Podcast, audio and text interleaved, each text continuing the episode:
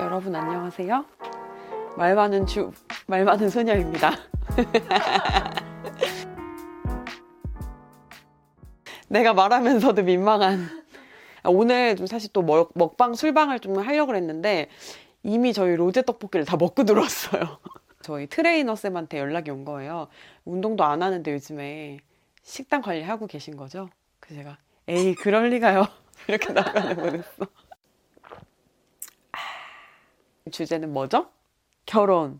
궁금하다. 제가 이제 유튜브를 시작할 때만 해도 약간 신혼, 어떤 세대 그런 느낌이 있었죠. 하지만 이제는 지금 거의 풀 육 년 차, 그리고 햇수로는 이제 칠 년 차 이렇게 되네요. 그래서 오늘 그럼 딥토크를 좀 해볼까요? 결혼 관련해서 찐한 이야기.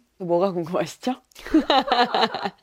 그니까는 되게 내 맘 같지 않고 짜증나고 꼴보기 싫고 그런 순간이 분명히 존재하죠. 너무 이 사람이랑 살면 그림이 예쁘겠다, 이런 사람이랑 사는 거 되게 중요해요. 근데 그 추한 모습까지도 정말 추하지 않아 보이는 사람이랑 결혼을 해야 되는 것 같아요. 혹은 나랑 너무 비슷해가지고 좀 그런 허용할 수 있는 수치가 좀 비슷한 사람 있잖아요. 그런 사람이랑 결혼하는 게 되게 중요할 것 같고, 뭐 생리현상 이런 거는 사실 저희는 별로 문제가 되진 않았어요. 생리현상 그게 뭐죠?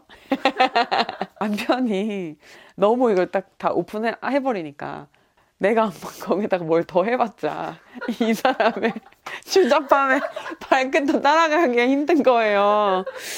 어, 난 그래도 이렇게 너무 막 까치집지고 입냄새나고 이런 얼굴로 일어나기 싫어서 내가 먼저 일어나, 이런 사람 있더라고요. 왜 살아? 사는 거야 그게? 감옥이지? 근데 그거는 꼭 부부라서가 아니라 여자들끼리도 좀 왜 내외하는 여자들 있잖아. 보면 뭐 목욕탕 같은 데도 같이 안 가고, 그런 허용 범위가 비슷하면은 결혼해서 사는데 전 별로 문제는 없는 것 같아요. 사실 지금과 뭐 다 지우고 뭐 이 큰 차이가 없어요. 늘 그냥 출애해요. 그래서 오히려 이제 그런 것보다 같이 살면서 다른 게 문제죠. 식습관. 먹는 게 너무너무 중요해요. 그러니까 그는 되게 규칙적으로 먹는 스타일이고 약간 달고 고기, 저는 좀 불규칙하게 먹고 매운 거 좋아하고 간식 되게 자주 하고, 고기 좋아하고 난 해산물 좋아하고, 그러니까 이런 게 좀 다르다 보니까 해먹거나 이럴 때 갈등이 굉장히 많았어요. 결혼한 지 얼마 안 됐을 때 김밥 재료를 사러 갔어요. 왜냐면 저는 김밥을 해먹고 싶었어요. 그때 김밥을 워낙 좋아해서. 근데 남편은 김밥은 해먹는 것보다 사먹는 게 싸다면서 왜 굳이 힘들게 요리까지 하고 재료를 더 비싸게 사야 되냐, 그걸로 이제 논쟁이 붙은 거예요. 비효율적이다. 음. 그래서 슈퍼에서 대판 싸우고 집에 왔네.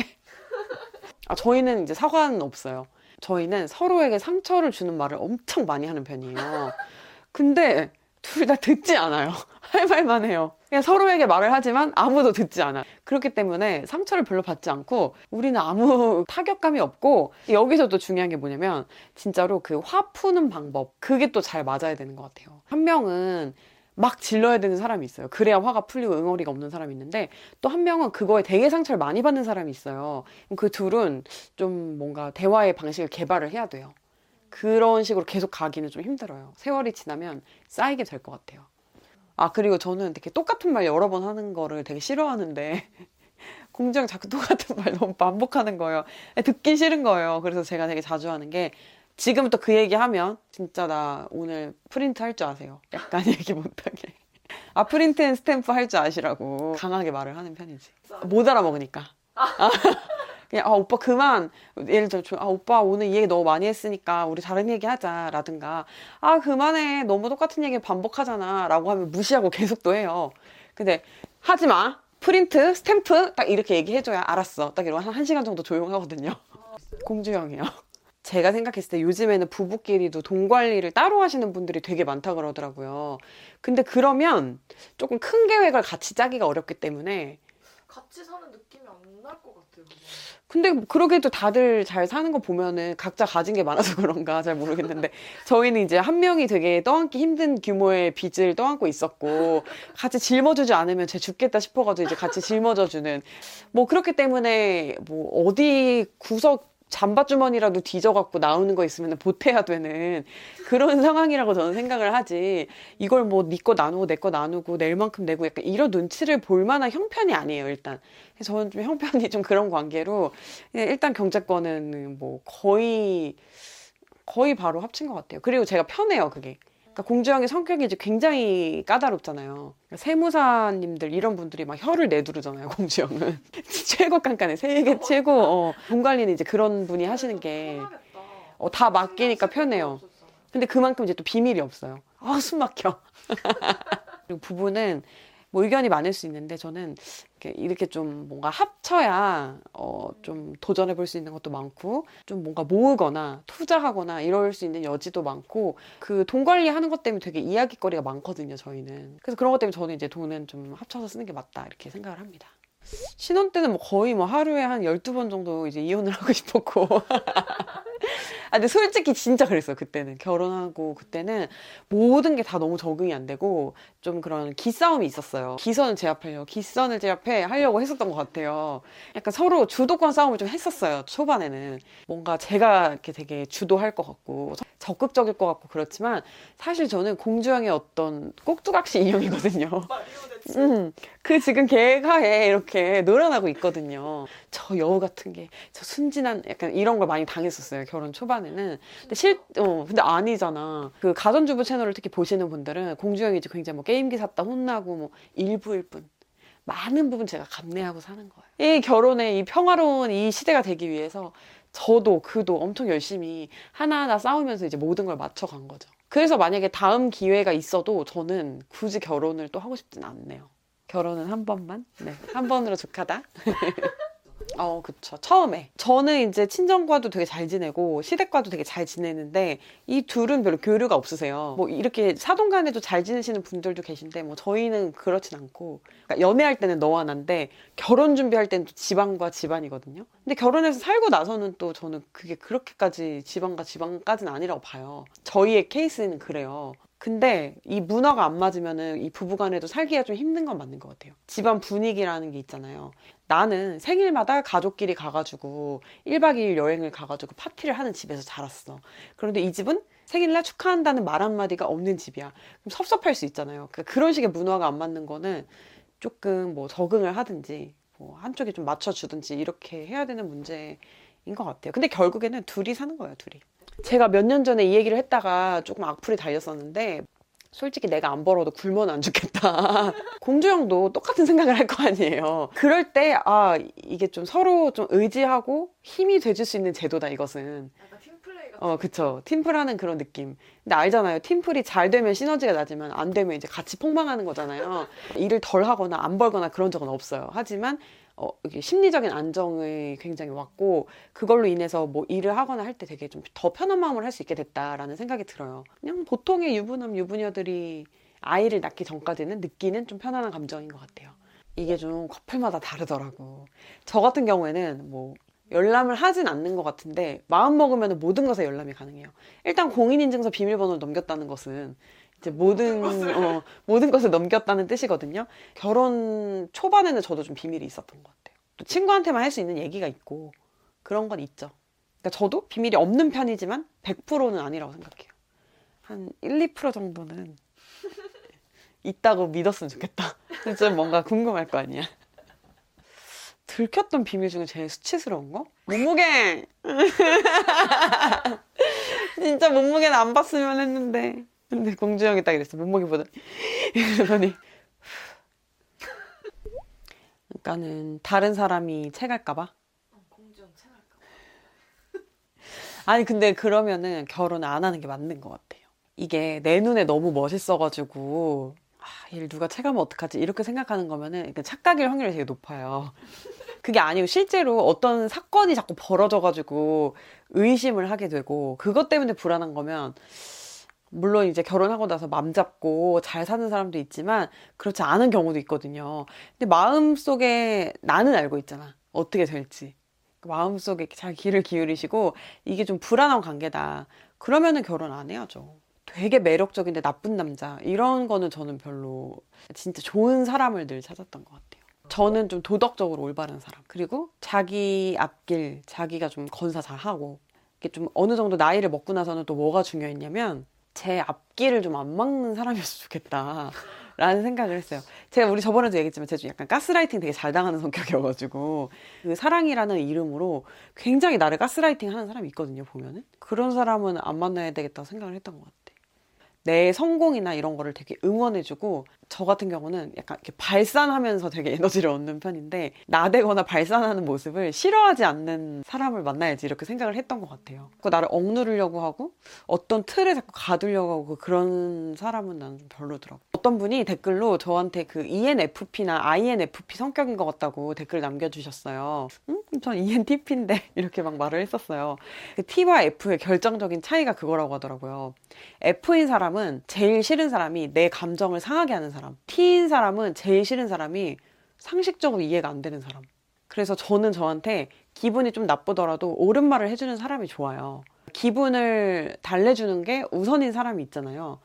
그래서 저는 F의 성향을 가진 사람이랑 결혼했으면 잘 못 살았을 것 같아요. 결혼 전 엠비티아이를 한 번씩 하게. 어, 그런 거 괜찮은 것 같아요. 왜냐면은 저는 엠비티아이를 하고 나서, 물론 엠비티아이 다 갈아다? 왜냐면 남이 평가해주는 거 아니고 내가 찍고 싶은 대답대로 찍는 거잖아요. 그리고 자기가 어떤 되고 싶은 엠비티아이 하나 설정해가지고 그거를 자꾸 스스로 가스라이팅 하는 사람 되게 많아요. 약간 혈액형하고. 어, 맞아, 맞아요. 어, 난 에이비형이니까 사이코야. 약간 이런 건 거잖아.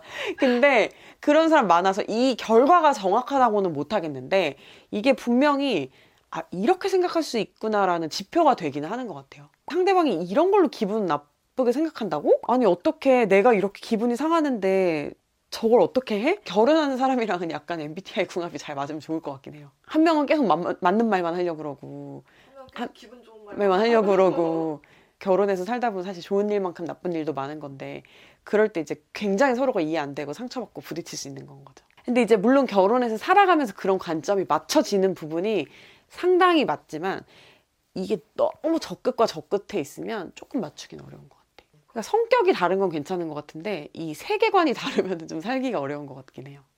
아 그리고 그거 돈 쓰는 것도 좀 그런 세계관이 비슷하면 잘 맞춰지는 부분이거든요. 막 음식에 너무나 진심인 사람이 있고 어떤 사람 먹는 건 그냥 끼니를 때우는 것 정도 맞출 수 없는 부분인 거거든.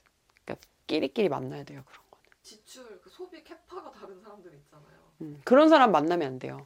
평생 가도 안 맞춰지는 게 손이야, 손. 손 크기가 좀 타고나는 게 있어요. 내가 또 만약에 같이 살았으면 되게 불행했을 만한 그런 사람들 유형이 되게 막 이렇게 꾸미는 거 좋아하는 사람 있잖아요.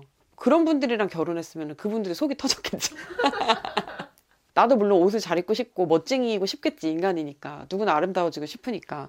물론 예쁜 옷을 입으면 너무나 날개를 단 것 같은 느낌이 들지만 나는 매 순간, 매 외출마다 완벽하고 할 자신은 좀 없고 편안한 게 더 좋기도 하고. 근데 이제 또 그런 분들 입장에서는 매번 좀 갖춰지고 꾸며지고 막 하고 다니는 사람은 좀 성의가 없어 보이고 그럴 수 있는 거거든요. 그래서 그런 게 좀 열려있는 사람들이 사실 좀 결혼하기가 쉬운 것 같긴 해요.